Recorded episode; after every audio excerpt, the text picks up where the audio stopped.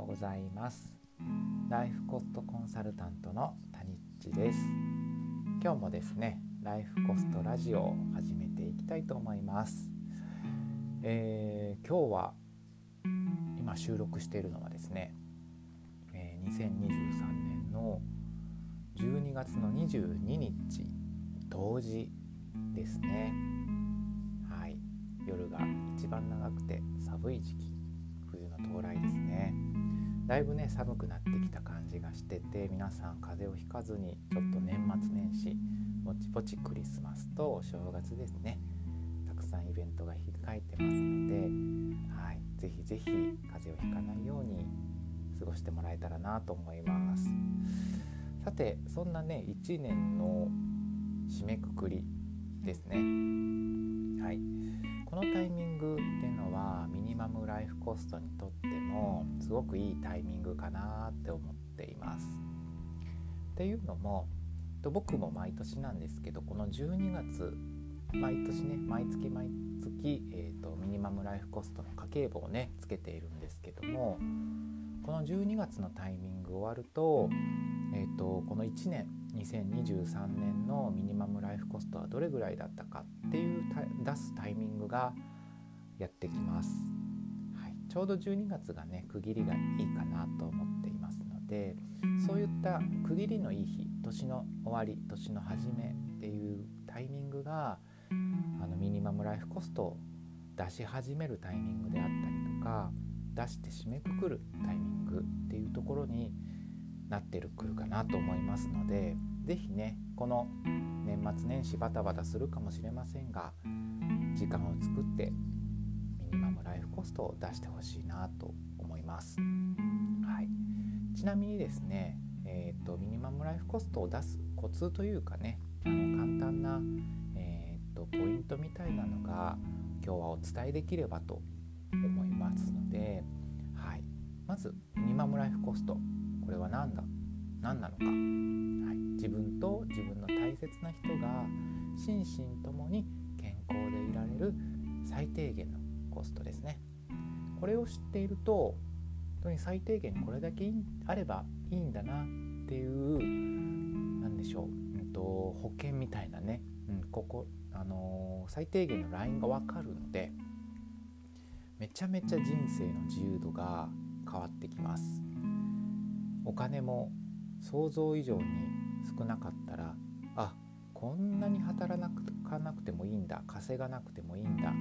最低限これがあればいいんだなって思えるとかなり時間も自由にお金も自由に使える部分が広がる広がっていく、はい、そんなミニマムライフコストです。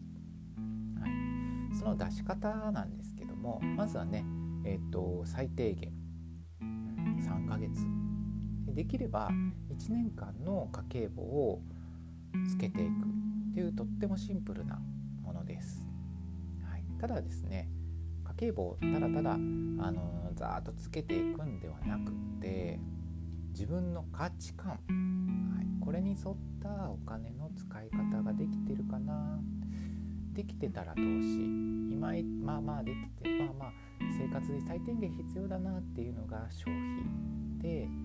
ああいまいちやったなっていうのが浪費。この3つに分けていくっていうところをシンプルにあの続けていく。3ヶ月ないしは1年ぐらい続けていくとだんだんだんだん自分の価値に沿ったお金の使い方ができ始めてでさらにあの家計簿がだんだんだんだんお金の流れがね見えてくるとどんどん自分のそうですね暮らしが変化していくと思います。はいまあ、そういった家計簿をデータとしてしっかりと3ヶ月なら3ヶ月1年なら12ヶ月分これを足して12で割る。はい、でえっと、投資と浪費を1回除いて消費だけでそれを足して3で割る12で割るっていうような形で出してもらうと最低限のミニマムライフコストがまずは分かるかなと思います。はい、そこをねあの出していくっていうところですけどもさらにさらにもっと深くやっていくとノイズレスなライフコストっていうのが見えてきます、はい、実はですねミニマムライフコストって言っても結構深いものがあってですね、まあ、お金が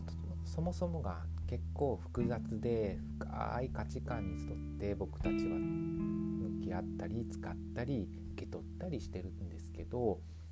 そういった深いお金の使い方をじっくり自分と向き合って、まあ、お金の流れと向き合って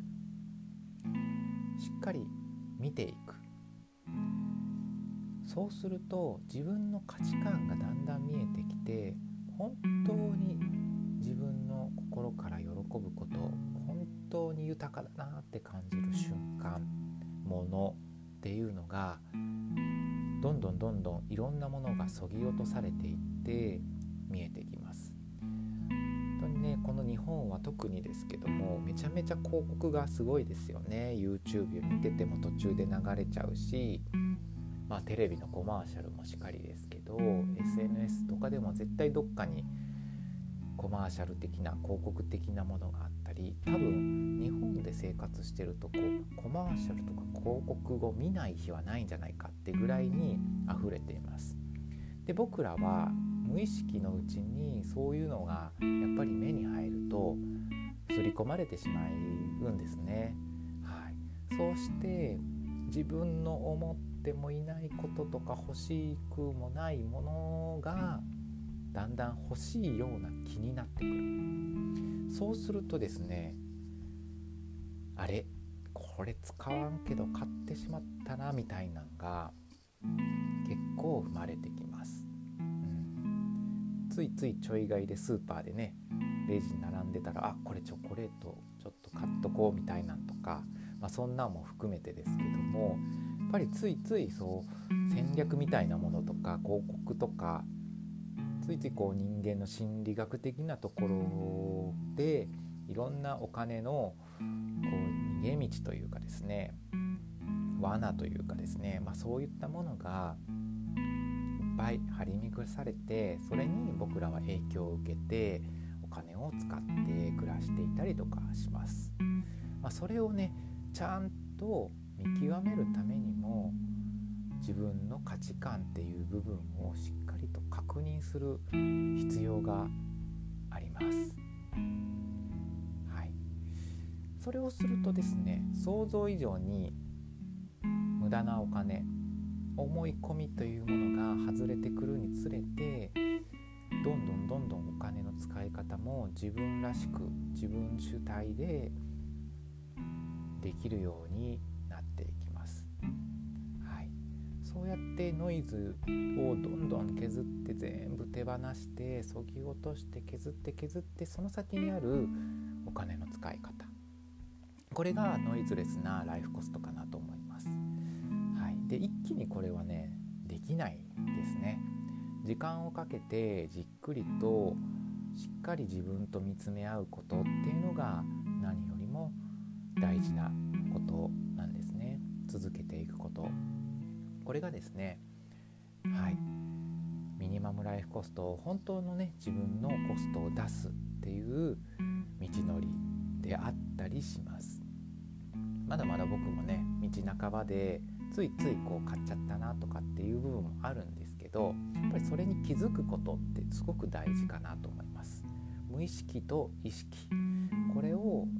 あの表面化するしないでかなり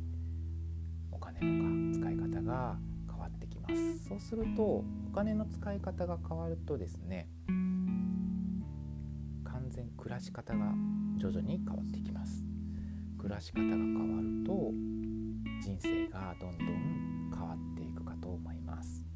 実際に僕がそうだったのですごく確信を持って言えるんですが是非お金に困ってる困ってないとか関係なくですねミニマムライフコストをこの年末年始のタイミングで始めたり出してみたりしてほしいなと思います。はいですね。で、えっと、今年はこのラジオは最後になります僕はあのちょっとね子供がいるので子供の冬休みに合わせてお休みをしっかり取らせていただこうと思っているので是非そうですね今日明日の発信ぐらいで、えー、今日今日の発信かな？でラジオは一旦終わりになります。来年1月からはですね2023年からはえっ、ー、と1月の13日まこっちゃんのラジオをスタートにしたいなとますのでぜひぜひ楽しみにしていてください。インスタとかねえっ、ー、とあブログはアップしないかもしれないですけどインスタはちょっと気が向いたりしたら発信するかと思います。であともう一つですね1月少しイベントが決まりました、えーと、1月の29日の日曜日ですね。はい。えー、3時半から夕方ですね。3時半から4時半の1時間程度で、えー、ミニマムライフコストを出すポイントっていうところで、えー、セミナーみたいなものをイベントですね。開催しようと思います、えー、詳細はそうですね。インスタの方にアップさせていただきますので是非ちょっと今年からミニマムライフコストを出したいとか少しこうミニマムライフコスト出してるんだけどなんかちょっといまいちわからないなとかこれでいいのかなっていう方お気軽になんか参加してもらえればいいかなと思います。はい、で申し込みはですねインスタの DM で直接送っていただければいいかと思いますので是非是非この2023年のスタートの月にですね出しミニマムライフコスト出したいっていう方は参加してみてください。はい、少人数で、えーと、限定しますので、はいえーと、5名かな、はい、少人数でオンラインでの開催となりますのでぜひぜひお申し込みください。ではでは今日、えー、2020年の今日でラジオ最後終わりたいと思います。ぜひね今年も皆さんが素敵な一年の締めくくりがくれるようにそして来年も素敵なスタート自分を大切に周りの人を大切に大切な人を大切にしながら暮らせる暮らし。そういったヒントをまた来年もお伝えできればと思っておりますのでよろしくお願いします。ではでは今日はこの辺で終わろうと思います。今日も皆様にとって素敵な一日でありますようにタニッチでした。